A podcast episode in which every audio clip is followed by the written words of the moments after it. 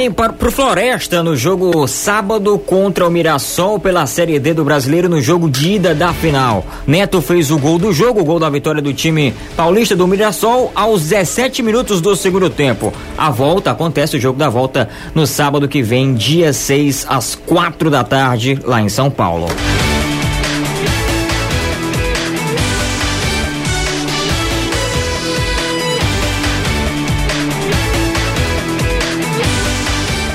E o Ceará é campeão brasileiro de aspirantes, isso mesmo, o time reverteu, né, a vantagem conquistada pelo Vila Nova no jogo de ida e venceu por 3 a 1, né, levando o jogo aos pênaltis. Nos pênaltis, Diogo Silva, ele mesmo, Diogo Silva brilhou a estrela dele, fez duas defesas e ainda converteu o pênalti decisivo. Será campeão brasileiro de aspirantes. Estamos no ar, futebol já começou. Nunca será só futebol. Futebolês.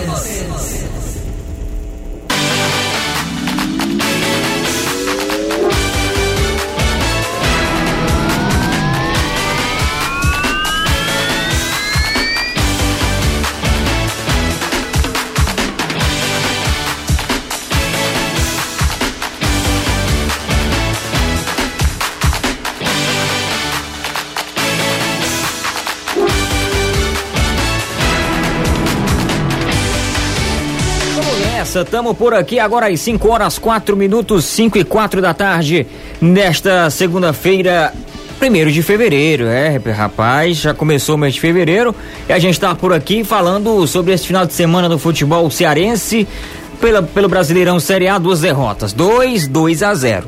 2 a 0 para o Atlético Paranaense, 2 a 0 para o Atlético Mineiro. Ceará e Fortaleza perderam na rodada. Pior, pior pro Fortaleza, que continua na zona do rebaixamento. Deixa eu falar com o Anderson Azevedo, começar a repercutir este resultado negativo do Fortaleza no domingo. Boa tarde para você, Anderson. Tudo bem? Mais uma derrota e o time no primeiro tempo abdicou de atacar, abdicou de tentar alguma coisa a mais. O Atlético não foi tão ofensivo assim para tentar logo o gol no primeiro tempo. Os gols, os gols saíram no segundo, ainda mais naquele pênalti polêmico. Enfim, prejuízo pro Fortaleza segue no Z4. Mais uma derrota, né, Alessandro? Boa tarde a você, Caio, Danilo, amigo ligado aqui no Futebolês, na Jangadeiro Band News FM. Eu acho que é um resultado que a gente já poderia esperar, mas pela maneira com o qual esse resultado foi construído, eu acho que deixa o torcedor bem frustrado. Claro que o Atlético Mineiro vai ser sempre favorito contra o Fortaleza, seja jogando no Mineirão, no Castelão, no Maracanã, aonde eles jogarem. Mas ontem realmente o Fortaleza, na proposta de jogo que o time teve, principalmente no primeiro tempo, até que o Fortaleza vinha conseguindo o objetivo, que era anular o Atlético Mineiro. O time conseguiu segurar o 0 a 0 só que aí no segundo tempo toma aquele gol nas costas do Tinga, aí o time sai mais pro jogo e em seguida vem aquele pênalti pessimamente marcado pelo Voaden, pênalti que não existiu, todo mundo viu, o braço do atleta estava colado ao corpo, não tinha nunca como Jackson tirar o braço daquela posição e mesmo assim a arbitragem marca o pênalti, o Atlético faz 2 a 0, o Felipe Alves defende o pênalti. É o terceiro pênalti defendido pelo Felipe Alves no Campeonato Brasileiro. É bom lembrar que naquele jogo contra o Flamengo, o Pedro perde o pênalti, mas porque ele escorrega e aí ele toca na bola duas vezes, então foram dois toques, por isso que são três defesas uh, do Felipe Alves contra o Ceará, contra o Santos e agora contra o Atlético Mineiro.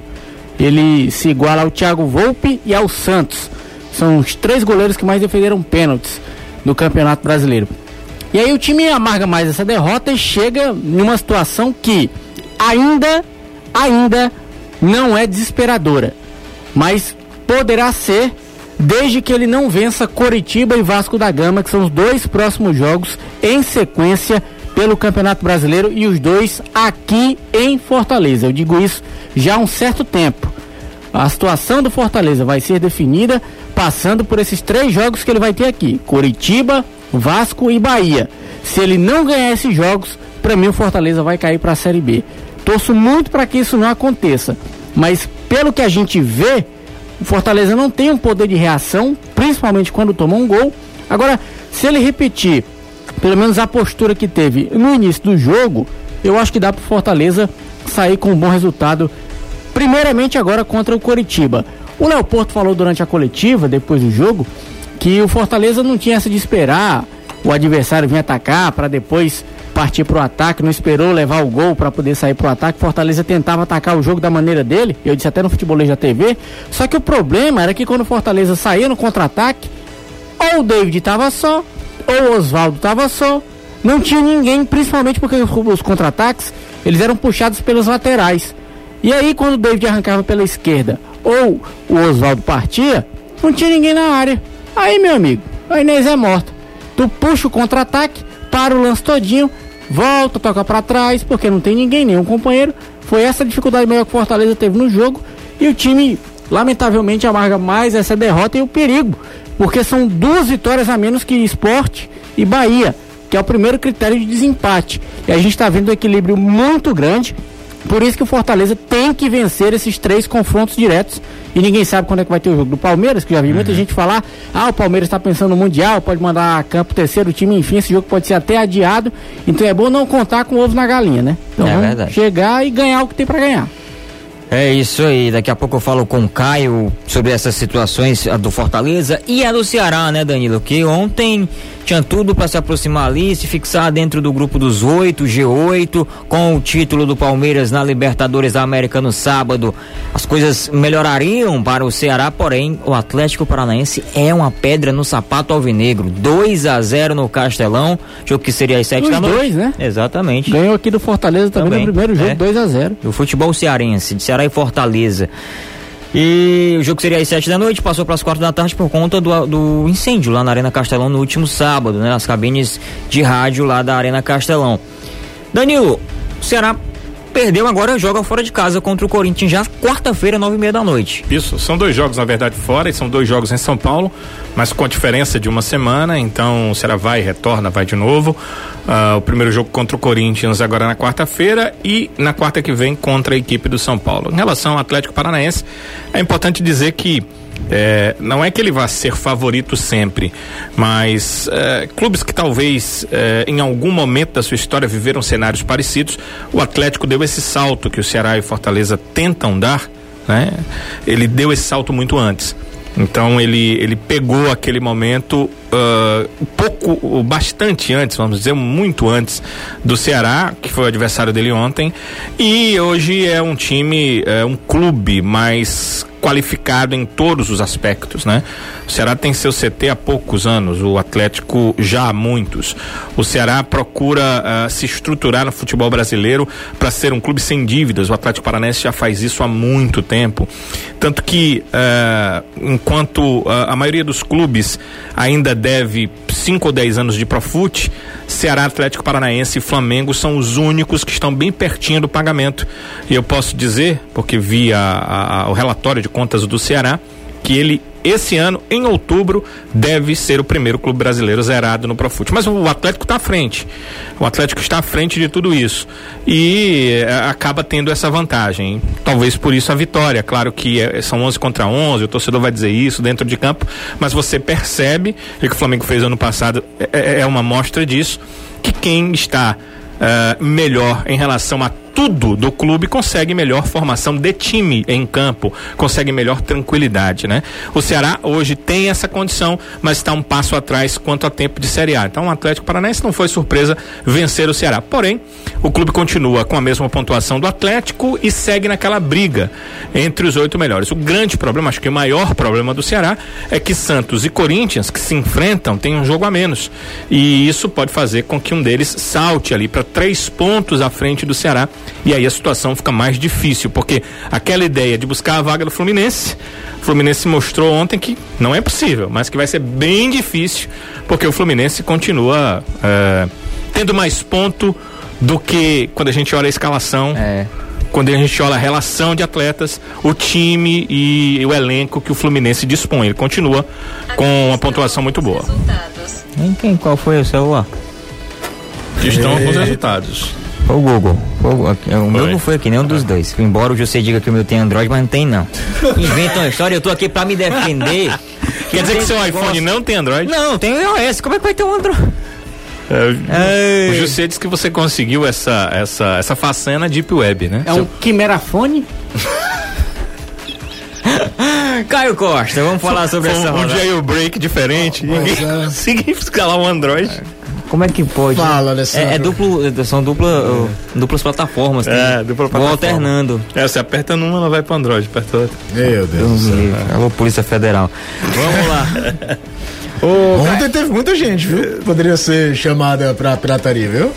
E teve muita gente pegando surpresa. Não, ligou no bar, todos lá. Vamos aqui, vai começar o jogo. Vamos assistir o Filme jogo. Space. É, um filmezinho Vamos assistir o jogo, vamos assistir o filme. Tem um restaurante acolá que uma vez eu tava e do lado, Stalin VPN. Ei, O que será? No shopping renomado da cidade. ei. Rapaz, que final de semana, né? É. é- é claro que cada qual tem uma circunstância diferente, né? Peia. O Fortaleza, se tivesse. O Fortaleza mesmo que tivesse num bom momento. Em Belo Horizonte, com o time que o Atlético Mineiro tem hoje, com a campanha que o Atlético Mineiro vem hoje, eu falei isso durante a semana, tá? Não é jeito de obra pronta. O Atlético era favorito. E adotar uma postura de contra-ataque contra o Atlético também não tem nada demais, porque você vai enfrentar um dos times que mais cria situações de gol. Flamengo e Atlético Mineiro são os dois times que mais finalizam no campeonato e que possui mais posse de bola em relação aos seus adversários. Então você sabia que ia ter menos posse de bola. Eu vou lembrar que lá no primeiro turno, traçando um paralelo, o Ceará foi jogar lá em Belo Horizonte, fez até um bom jogo. O Guto, por exemplo, abriu mão de ter o Kleber. Ressuscitou o Matheus Gonçalves, jogou com o Matheus Gonçalves e Lima, os dois pontos mais leves, mais rápidos, e com o Rafael Sobes na frente. Por quê? Porque sabia que ia ter muito pouco a posse de bola para fazer estocada em contra-ataque, porque o Atlético ataca basicamente com oito jogadores no campo de ataque cinco deles lá dentro, para em pouco espaço tentar sair. E o Ceará teve chance de abrir o marcador naquele jogo. A questão é que o contra-ataque do Fortaleza ontem era muito arrastado, né? A bola não saía com velocidade, quando saía era o que você falou, ah, três, quatro jogadores ao redor do David, o Oswaldo vive umas fases técnicas muito abaixo, porque você precisa desse cara que recebe e quebre pelo menos o primeiro drible pra sair. E aí junta tudo, né? Porque quando as coisas estão dando errado, dá tudo de uma vez. É um pênalti que não, não, não aconteceu que é marcado, é o goleiro que defende o pênalti, a bola do rebote volta no pé do jogador que bateu, né? Ou seja, o cara que tá melhor posicionado para bater o rebote, a bola cai no pé dele. E depois Fortaleza tem um pênalti que o Oswaldo perde e, e fazendo aquela batida mais de risco, né? Mais alto, tudo. Então, é, é, é uma conjuntura de fatores meio maluca. Agora, eu nem, eu nem critico o fato de você ter uma postura mais reativa contra o Atlético no, no Mineirão, não. Acho que é quase uma linha geral.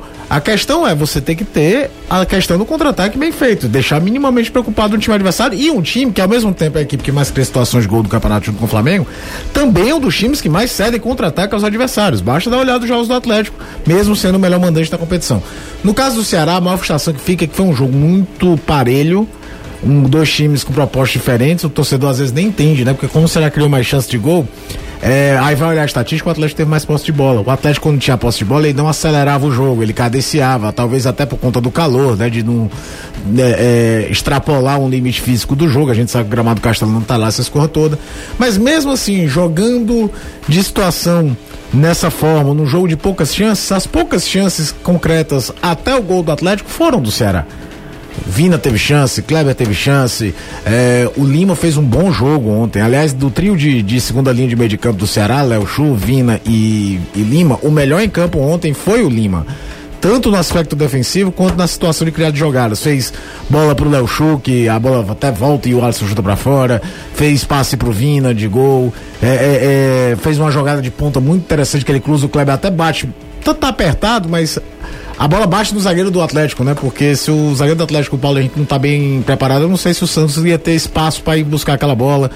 Mas assim, aquela coisa, jogo de Série A, num- com, com dois times que estão muito, muito parelhos na classificação. E aí, o, o que é que aconteceu? Um erro, o Atlético faz 1 a 0 É, Eu vi muita gente falando do passe do Lima. Pra mim foi muito mais desatenção do Alisson do que passe, passe do Lima. Não achei o passe do Lima, aquele passe na fogueira que deixa o cara pra receber.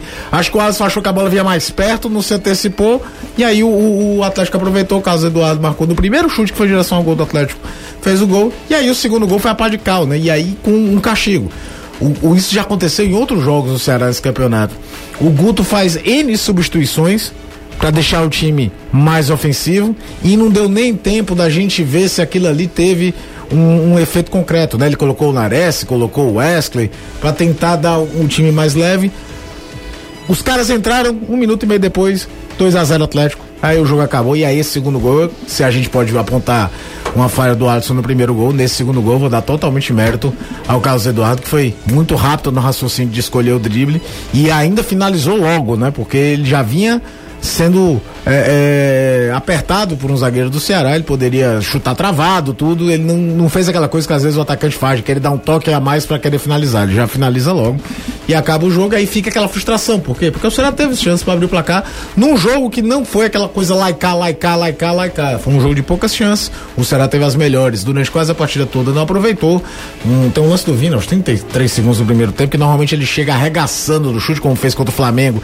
Ele bate todo mascado, um lance aos 33 segundos, o Fabinho rouba a bola, serve o Vina, o Vina normalmente. O goleiro até pode defender, mas normalmente vem um limão, ele pega mal.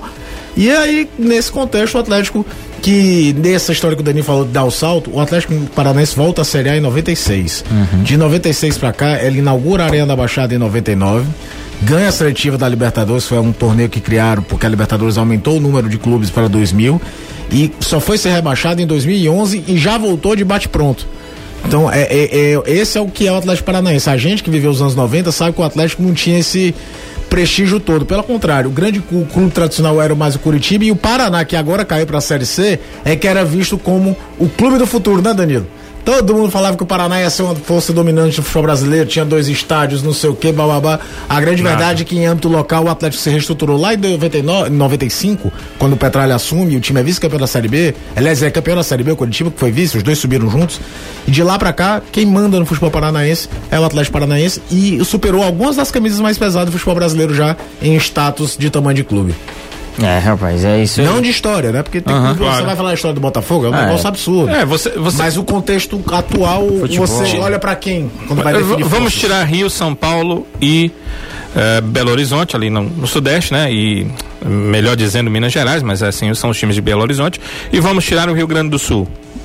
A gente conta nos dedos de uma mão ou duas quem foi campeão brasileiro. É principalmente nesse formato já de pontos corridos. Se o Atlético 96, Paranaense foi. Eu vou falar aqui de 96. O último título do Rio Grande do Sul é o Grêmio em 96. O último título do Internacional é 79. É bem verdade, ganhar a Libertadores. O Inter foi campeão do mundo. É, e ganharam coisas relevantes lá para cá.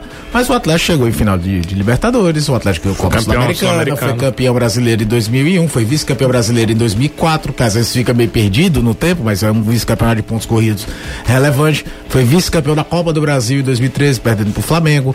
É, é, tá sempre ali. Os é. caras estão sempre ali no bolo. É, o Atlético Paranaense que ontem venceu o Ceará. Não ah. justifica não diminui o fato que sim, o Ceará poderia ter vencido o jogo de ontem. Foi um jogo ali que, do erro do Ceará, o Atlético foi mais eficiente e fez garantir sua vitória. E aí ficou um bolo aí.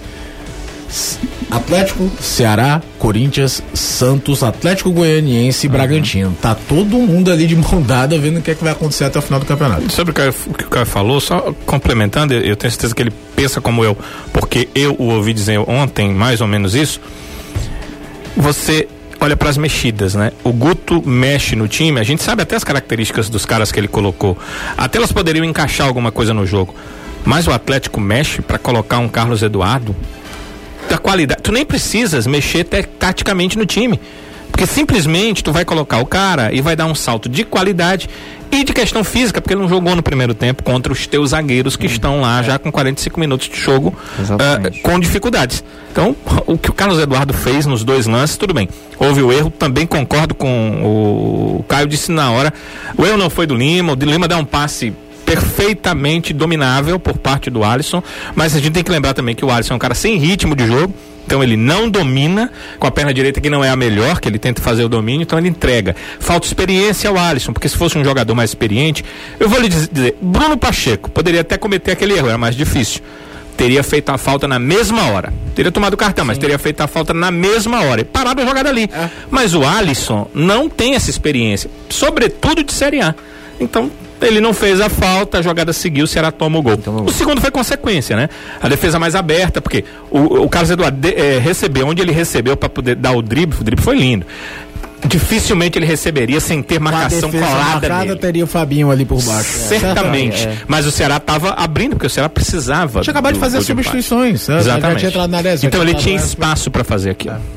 Mérito demais de ter a rapidez de raciocínio, de notar não. que tá com espaço, fazer a jogada, dar o drible é daquele do Thiago não é fácil. Exatamente. E aí fez o 2 a 0 Duas perguntas aqui no nosso WhatsApp que estão predominando aqui. A primeira é onde está José Cunha? Ele está resolvendo probleminha pessoal, questão de internet. Não é implante. O pessoal tá me, Não, tá me mandando não. aqui dizendo assim, ele foi fazer implante. Não. Que maldade, né, rapaz? Vocês acham que ele vai avisar? Ele, não vai, É. ele só vai aparecer aqui. Todo É. É igual o Cuca. Aí cresceu, Ah, né? Quer dizer, cresceu o cabelo.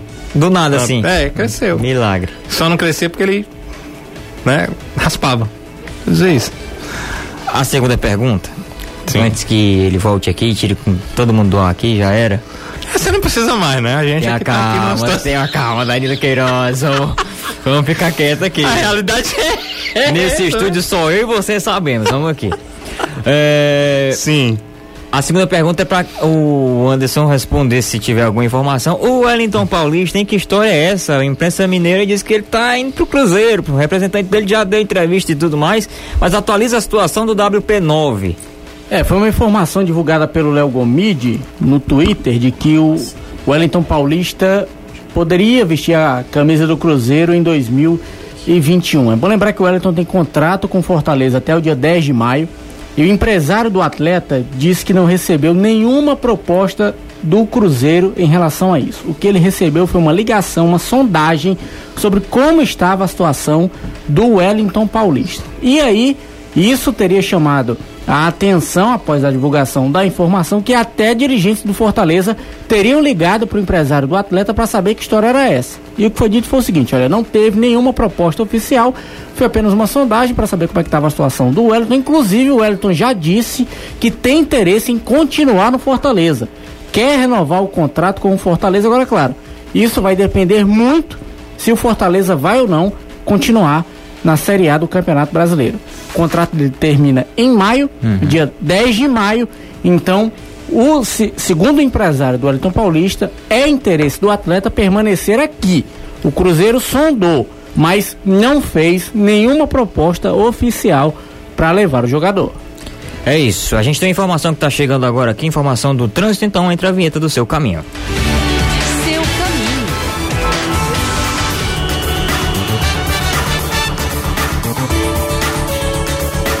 Então, a informação aqui de acidente na rua João Carvalho com o seu Bruno. é, dois veículos, um capotado inclusive. O trânsito congestionado é, vai começar a ficar congestionado porque foi no meio da via ali, então bem no cruzamento mesmo. Atenção, você que está passando por lá agora, procurar uma via alternativa para poder não se complicar. João Carvalho com o seu Bruno, dois veículos, um capotado inclusive. Acidente que aconteceu agora. Se tiver mais informações, manda pro nosso WhatsApp aqui do Futebolês também tá valendo, no 3466-2040. Vamos seguindo aqui com o Futebolês. E aí, ô Caio Costa, essa questão do Wellington Paulista, claro que mexe com a, com o torcedor de é- Fortaleza, dentro do clube também o pessoal recebe essa informação, e aí? Eu vou te falar o seguinte, cara. O primeiro, o Fortaleza tem que resolver a vida dele e eu não acredito que o Elton abandonasse o barco faltando cinco rodadas. Então é, é uma questão pra ver depois do campeonato. O Elton tem ligação com o Cruzeiro, né? Jogou já no Cruzeiro, teve uma passagem até relevante pelo Cruzeiro. E o Cruzeiro, nesse momento muito complicado, o Cruzeiro, desde o ano passado, até procurou, passa muito por aí aquela contratação do Rafael Sobes, procura gente que tem identidade do que é o Cruzeiro, eu acho, sabe? Porque nesse momento que o clube tá mal, vai jogar uma segunda divisão seguida, pra vocês terem uma ideia, daquele clube dos três original, o único clube que bateu Série B e não subiu foi o Fluminense lá em 97, 98. O Fluminense ainda caiu pra Série C. Só que, é, memes à parte, a Série B, naquele momento, era um campeonato completamente diferente do que é hoje. Ele era dividido em chaves, se você começasse mal, o bicho pegava. E era, às vezes ela era regionalizada, mas ela era meio maluca, porque eu me lembro que o Fluminense caiu num grupo que tinha, por exemplo, o Juventus de São Paulo, foi a vez que o Juventus jogou a Série B, mas tinha um ABC de Natal. Ela era meia doida. O, por exemplo, o Ceará, em vez de jogar contra o ABC, pegava muitas vezes o Central de Caruaru e os times do Pará. É, é, Era, eu não sei dizer qual era o, o, o 100% como é que era a regionalização. Às vezes pegava a desportiva do Espírito Santo, né, Danilo? Tinha um chaveamento sempre Não meio tinha maluco. critério Era, tinha umas real, assim? louca. por regionalismo, não. E assim eu não lembro quantos jogos eram, mas era tipo 15, 14 jogos. Não era um campeonato de 38 rodadas. Começou mal, gastou dinheiro, tava lá. E foi ele me cai perdendo, empatando o jogo contra o ABC em Natal. E de lá pra cá, todos os times que caíram, caíram, voltaram. O Grêmio caiu em 2004, disputou aquela Série B que ainda era naquele esquema dos oito primeiros, dois quadrangulares, depois um quadrangular final. É bem verdade, né? Escapou ali na Bacia das Almas, é, é, é, Batalha dos Aflitos. Mas subiu, o Botafogo caiu junto com o Palmeiras em 2002, subiram em 2003 e só subiam dois naquela época, não subiam quatro. Então o Cruzeiro vai viver uma situação que um clube do tamanho dele não vive. Essa é a grande verdade. Normalmente um time desse tamanho faz tudo errado na Série B, ainda sobe em terceiro lugar como o Vasco já subiu. Porque a diferença de orçamento é muito grande, a capacidade de, mesmo com dívida, de você trazer parceiros para pagar a conta momentânea é muito grande. E aí vai tentando procurar situações. Eu acho impossível? Não acho. Eu, se sou presidente do Cruzeiro, quero pensar no time para 2021, o Eto Paulista seria meu nome? Não. Eu acho que o Cruzeiro teria que fazer uma ideia de buscar jogadores mais jovens. Um ou outro para ser referência, mas tentar reformular, não fazer mais o mesmo. Mas não acho nenhum absurdo o Cruzeiro pensar nisso, você é um cara que conhece o clube no momento de dificuldade ajudar. E também não acho nenhum absurdo ele, após temporada, pensar, vou voltar para um lugar que fui bem, e é uma camisa. Não, não importa a divisão que o Cruzeiro tem, nós estamos falando das maiores camisas do, do, do continente. Um clube que ganhou Taça Libertadores da América duas vezes. Não estamos falando de qualquer um, maior campeão da Copa do Brasil junto com o Grêmio. Mas sabendo da índole de profissional do Wellington, não imagina nem olhar isso aí, faltando cinco rodadas. Agora, ainda tem outra, né? Foi uma temporada que ele jogou muito pouco, né? É. E se falava muito que era pelo Rogério Senna e não foi bem assim, né? Porque troca treinador, troca treinador, o Wellington joga um jogo, o outro fica fora. É, é, é agora, deve ser duro é ficar convivendo com esse tipo de boato quando estão faltando cinco rodadas e você está na zona de rebaixamento, né? Deve ser um, mais um, um trabalho para quem faz o departamento de futebol do Fortaleza para não deixar isso entrar lá dentro. Tem que administrar direitinho essa questão aí. São 5 e 27 agora 5 e 29 para ser mais preciso. Dois minutinhos aqui. O, a gente teve uma mensagem aqui dizendo que o José tá de folga hoje. Quem foi que falou, rapaz? Foi o Fábio aqui. O Fábio falou que o José tá de folga porque ontem ele jogou lá em Belo Horizonte. O Quinteiro pare, tá parecendo muito o José de longe, assim. Na hora que o Quinteiro entra careca, barbudo. Mas enfim, era Só o Quinteiro. a cabeça, né? Porque se você for olhar o biotipo físico, a E as tatuagens, é, começa no pescoço. Não, mas a diferença é, é de, de, de biotipo é, é, é muita também. Galera, e o Fernando Diniz, hein, demitido do São Paulo. Confirmado aí a, de- a demissão, confirmada a demissão do Fernando Diniz, que estava lá desde setembro de 2019. No primeiro turno foi líder, conseguiu lá Renato Manso foi visto aos prantos com a notícia. Só que o São Paulo não venceu um em 2021, né? Nessa temporada 2020. Neste ano de 2021 não venceu nenhuma partida, perdeu a liderança do campeonato e ontem perdeu também. Foi a gota d'água é, lá para a diretoria do São Paulo. Tá fora o Fernando Diniz, não é mais técnico do tricolor do Morumbi. E o pessoal nas redes sociais, muita gente já do Fortaleza, inclusive torcedores do Fortaleza pedem Fernando Diniz para vir pro, pro Leão. É, é um nome interessante no Fortaleza? Eu acho que o Fernando Diniz é um treinador que tem boas ideias, mas falta competitividade. Não sei se ele teria um perfil o, é, é, de, de, de chegar pro Fortaleza agora, até porque o Fortaleza tem que pensar em se livrar de rebaixamento. Sim, sim. E aí depois ver o que, é que vai fazer. O contrato do Anderson até o final de 2021. É. Então não, não, não dá pra ficar pensando nisso agora. Eu até falei aqui ontem, ontem não, sexta-feira, que, que se eu fosse dono de um clube, pelas ideias de jogo, pela ideia de, de, de dar consciência tática pra cada jogador, tudo, eu- o Fernando seria um cara que eu contrataria pra coordenar minhas categorias de base, pra trabalhar na formação de atletas. Mas pra mim carece muito, porque quer queira ou não, por mais que você tenha gosto do estilo de jogo, da ideia, do princípio, tudo, futebol é competição e resultado. E o, o Diniz, por que que pareça em clubes de alto nível, o melhor trabalho do Diniz é esse no São Paulo. E você acumula eliminação contra Mirassol, eliminação contra Lanús, perder para Deportivo Binacional do Equador em Copa Libertadores, sendo eliminado. Um time que tomou cipuada de todo mundo, o São Paulo perdeu. É, é, falta competitividade geral. E olha que pegando os times de maior camisa que o Diniz trabalhou, foi de longe o trabalho mais relevante. Ele não conseguiu fazer isso no Fluminense, no Atlético Paranaense. Em 2018, o Atlético Paranaense passou boa parte do primeiro turno na zona de rebaixamento junto com o Ceará. E aí o Diniz caiu, o Petralha colocou o Thiago Nunes, que era treinador do time de transição, de aspirantes, como queiram. é o E time vum, terminou lá em cima e ganhou a Sul-Americana. Então, ah, tinha conceito de jogo? Tinha, óbvio que tinha. O, o, o não é desde ontem que o Santos trabalha, por exemplo, a saída de bola com os goleiros. E é bom lembrar que o goleiro reserva daquele time era o Felipe Alves. Ou seja, ele tinha um trabalho para um time de cima e de baixo com essa ideia. Só que eu acho que treinar um time de Série A também tem que trazer resultado de campo. Não adianta fazer grandes jogos aqui. Não, mas e aquele aí, teve. é, e ter alternância, sabe? Uhum. O Diniz às vezes não entende que certos jogos você abre mão do seu estilo. O Pal- Palmeiras e Santos um jogo paupérrimo, certo? Sábado, valeu pelo tamanho do- da, da classificação. Depois de 45 minutos, vale. O Santos, por exemplo, preferiu abrir muito do estilo de jogo dele ofensivo. Porque morreu de medo da bola longa do Palmeiras, que o Palmeiras gosta de jogar mais reativo e bola longa do Rony, bola longa pro, pra quem tiver aberto do lado esquerdo, se for o Scarpa, se for o Verón, tentar uma jogada assim. O Palmeiras do Abel faz muito isso, não é um, ao contrário de ser português, né? O- foi muito comum ter a comparação de Jorge Jesus e Abel Ferreira por conta dos títulos. O Palmeiras não joga com a bola no chão como jogava aquele Flamengo, não. É um time mais de posição física que joga é, é, com muita bola longa, por isso que o Rony cresceu muito. O Santos tentou fazer isso. E já por outro lado, o que é que o Abel fez? Baixou a link embaixo, porque ó, se eu der espaço pro Marinho, pro, pro Soteldo, eu vou me dar mal. E aí do Cuca errou na escalação, na minha opinião, quando veio com o Sandro e não com o Lucas Braga. Tra- Transformou um time que se funcionava melhor ofensivamente para jogar mais embaixo. O resultado é- acaba acontecendo num lance meio maluco, né? O Santos tá desconcentrado, a história do, do, do Cuca, tudo. Foi pra Mas galera. o, o resultado, a questão é, você pode variar o que você pensa de futebol de acordo com o adversário. O São Paulo foi jogar contra o Internacional, o São Paulo lá embaixo, com o emocional em baixa, querendo botar a bola no chão, saindo com um toque, com um time que ou baixa lá embaixo e, e sai contra-ataque, ou tenta marcar pressão. O que aconteceu? 5x1, não entendeu nem o que aconteceu. É, foi isso mesmo. Não, não estamos falando num time de revoluções táticas do Abel. O Abel faz o feijão com arroz e tá dando muito certo, time de posição física, de bola aérea, de força. Basta ver os gols do Inter nos últimos jogos. Mas naquele jogo contra o São Paulo, o São Paulo foi achar que dava pra encarar o Inter sem entender o momento que tá o Internacional e a forma que joga o Internacional. O treinador pa- passa muito por isso.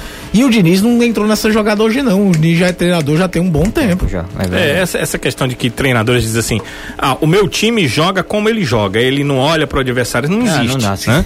É, é, tem treinadores que jogam em função do adversário, eu também sou contrário. Você só joga em função do adversário. Eu, eu acho que Você aí que um- o cara caiu muito, né? do- do- dele, ele, ele, não olha pro time dele, ele só olha pro adversário. Mas mesmo você tendo seu time, seu padrão de jogo, sua forma de jogar, estando dando certo, mesmo mesmo que tudo esteja dando certo, você tem que olhar pro seu adversário. Você lembra Porque você do- não joga só uma partida. Você lembra do, do- da final do Mundial 2019, Flamengo e Sim, Liverpool? lembro. O Flamengo tinha uma bola aérea muito forte no brasileiro, né? Pablo Mari, Tinha. Guerreiro do Ca- O Flamengo não não bateu bateu, escanteio na um área. escanteio de à área do Liverpool. Por Por, quê? quê? Porque o time que fazia mais gol de contra-ataque das grandes ligas europeias saindo do escanteio do adversário era o Liverpool. Era o Liverpool. Era melhor trabalhar a bola, ver o que acontecia, qualquer coisa colocava na área, mas sempre com a formação defensiva. Tá errado? Não tá, tá lá do outro lado um time que em três toques chega dentro da tua da cara do gol. Tem uma jogada 100% preparada pra quando tu vai jogar no escanteio. Por que que tu vai dar uma arma pro adversário? Exatamente. Se esse é o ponto forte dele, você Pois tem que é, anular você tem ponto. que né? pensar nisso também. É isso aí.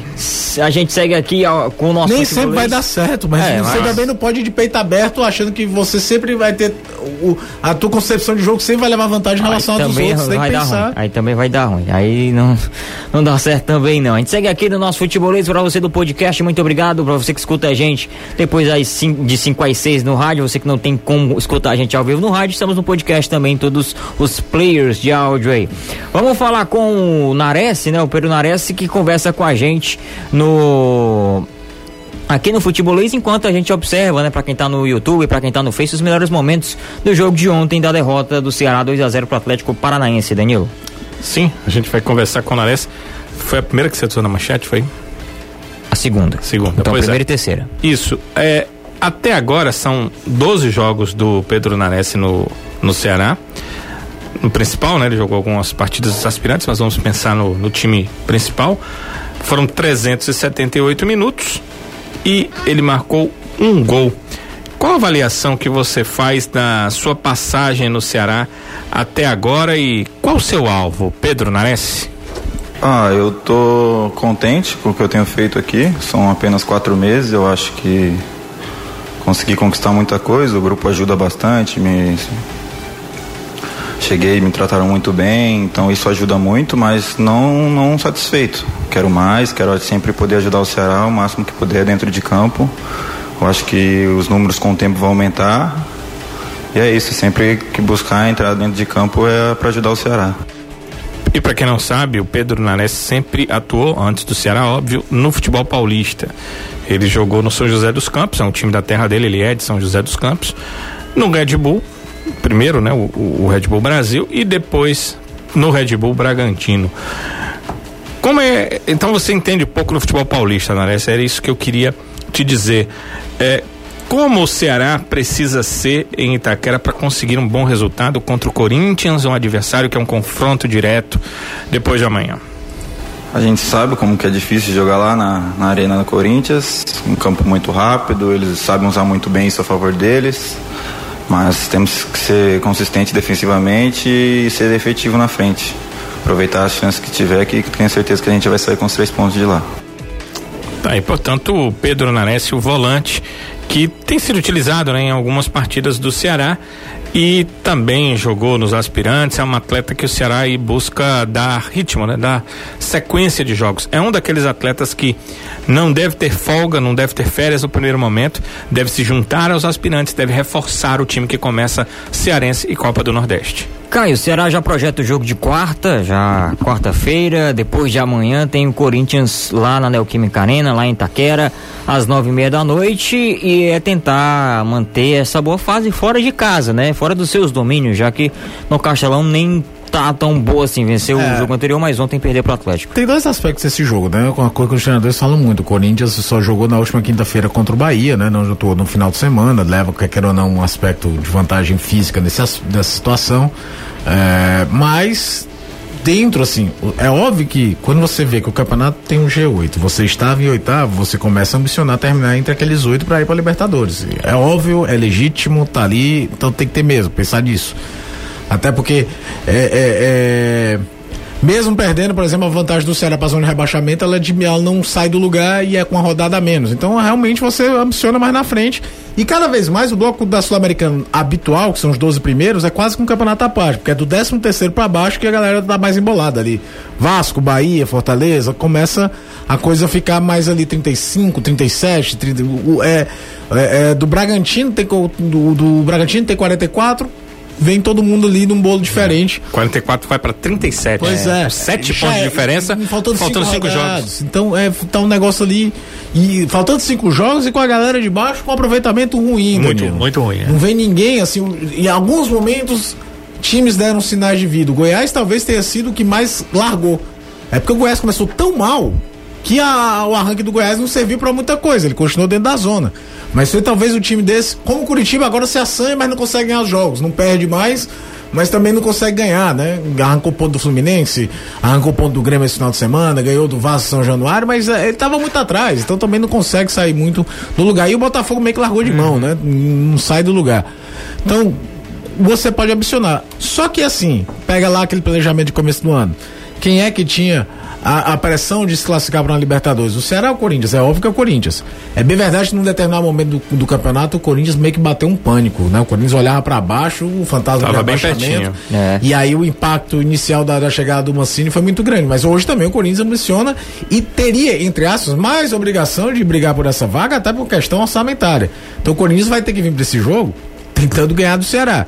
E olha, eu- e, e- e comentar resultado é uma coisa, comentar o jogo é outra. Eu assisti, por exemplo, Corinthians e Bahia. Não que o Corinthians tenha feito um grande jogo, não fez.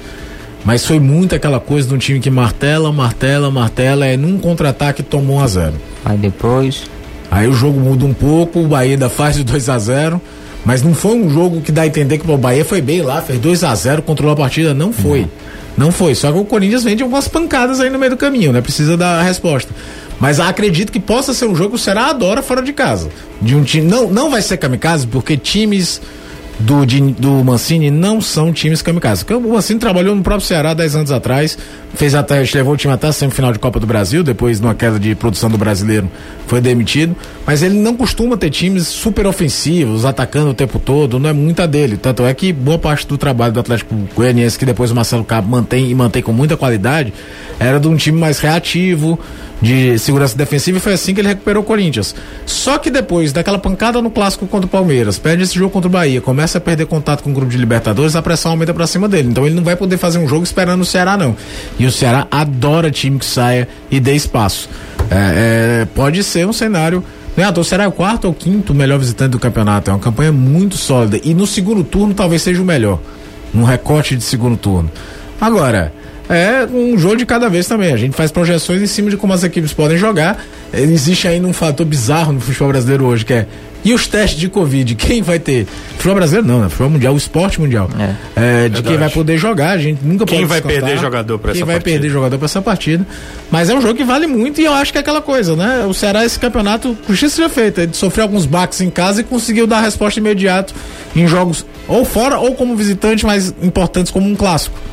Não tinha perdido, não, mas pegou o Fortaleza depois e conseguiu vencer o Fortaleza e que deu a resposta. É o desafio do Guto Ferreira pra essa semana. O Caio falou dos times que reagiram no campeonato, que estavam Sim. na parte de baixo.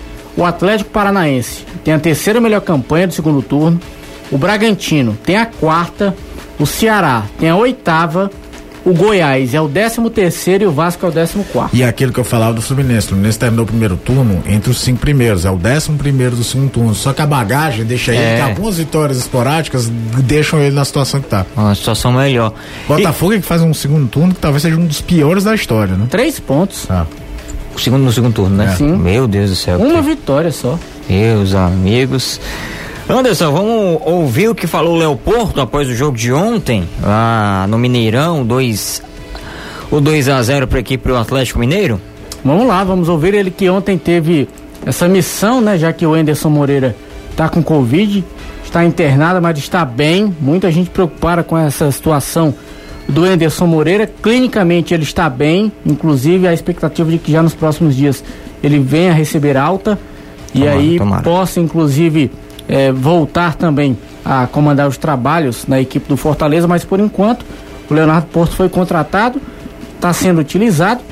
Então ontem escalou o time do Fortaleza, colocou o Luiz Henrique no meio campo. Muita gente nem lembrava mais do Luiz Henrique. Meu avô era um. Ele viu quem é esse aí que tá no Fortaleza? Ele é o Luiz Henrique, o jogador com ele do Flamengo, de tanto tempo que não era utilizado. Mas, ô Léo, é, o que é que você acha desse time do Fortaleza? Você nota uma certa falta de padrão na equipe? O que é que acontece que o Fortaleza não consegue fazer partidas constantes? Ah, eu não vejo falta de padrão, eu vejo todos os problemas que ela mesma mencionou. Então, acontecem problemas no dia a dia, lesões, né? É, o Covid afetou diversos clubes também do futebol brasileiro hoje. E nós, como parte da comissão técnica, treinador, todo mundo, nós temos que tentar achar soluções dentro do, do elenco que nós temos à disposição. Infelizmente, nós vamos sofrer com lesões, vamos sofrer com, com jogadores com Covid. E a gente tem que encontrar soluções técnicas e táticas dentro do elenco que a gente tem à disposição e dentro do, de uma estratégia para o jogo e de acordo com o nosso adversário também. Então, essa, essas mudanças táticas, elas, elas acontecem muito por causa disso. Estudo do adversário, quem está disponível para o jogo e como que a gente pensa que é a melhor estratégia para realizar na partida. É, Foi exatamente isso que foi comentado aqui na mesa pelo Caio, também pelo Danilo.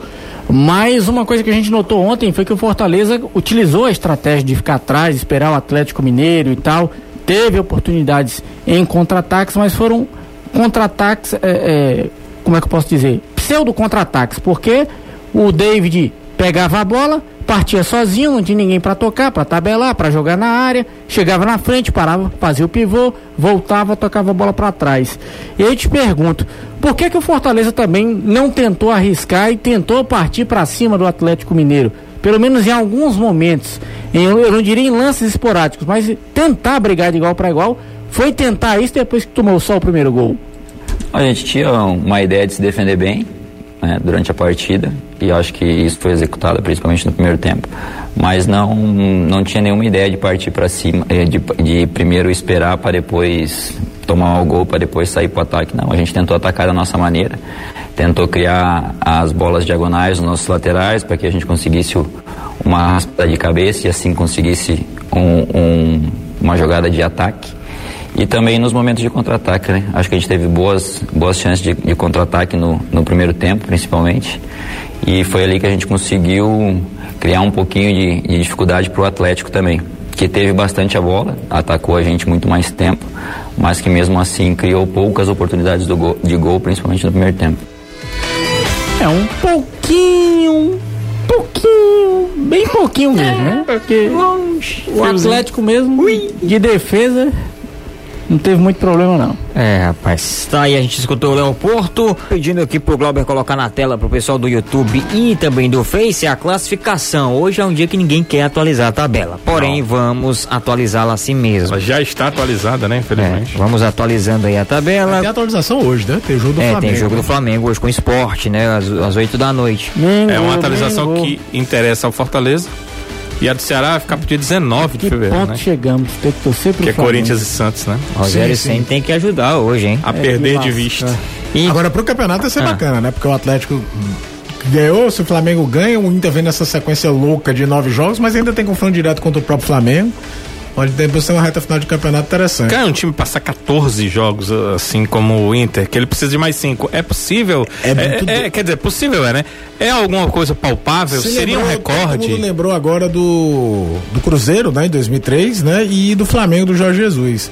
Eu tinha na minha memória, Danilo, o São Paulo de 2002, que era o Oswaldo Oliveira, que ganhou 10 jogos seguidos. Só que aquele campeonato era diferente. Você classificava e ia pra 8 e aí veio aquela coisa maluca. O Santos se classificou porque o Curitiba perdeu do Gama.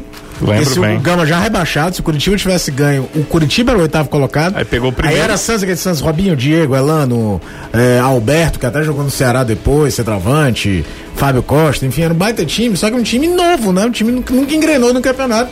Meteu 3x1 e 2x1 no São Paulo, eliminou o São Paulo nas, oito- nas quartas de final e dali foi pra ser campeão.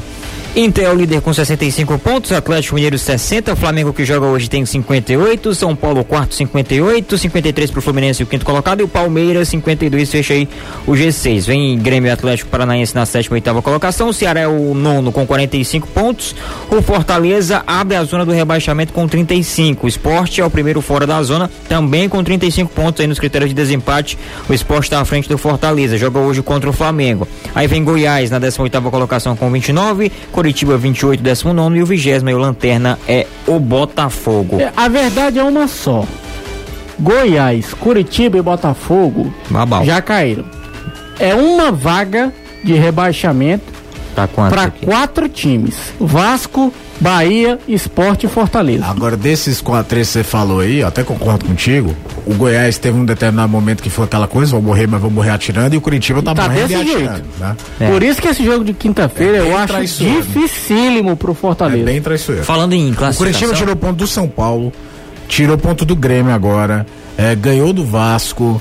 O, o Curitiba vem, é porque realmente a bagagem era muito ruim. Empate você tira ponto do outro, mas também não vai muito pra lugar nenhum, né? Mas é, é- é um jogo traiçoeiríssimo, até pelo peso de você ter que vencer, né?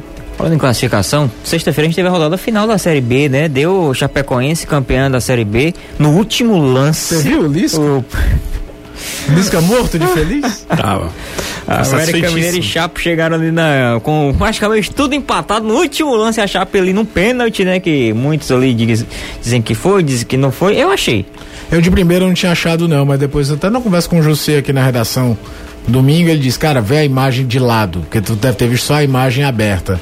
E aí dá pra entender porque que o Daronco marcou.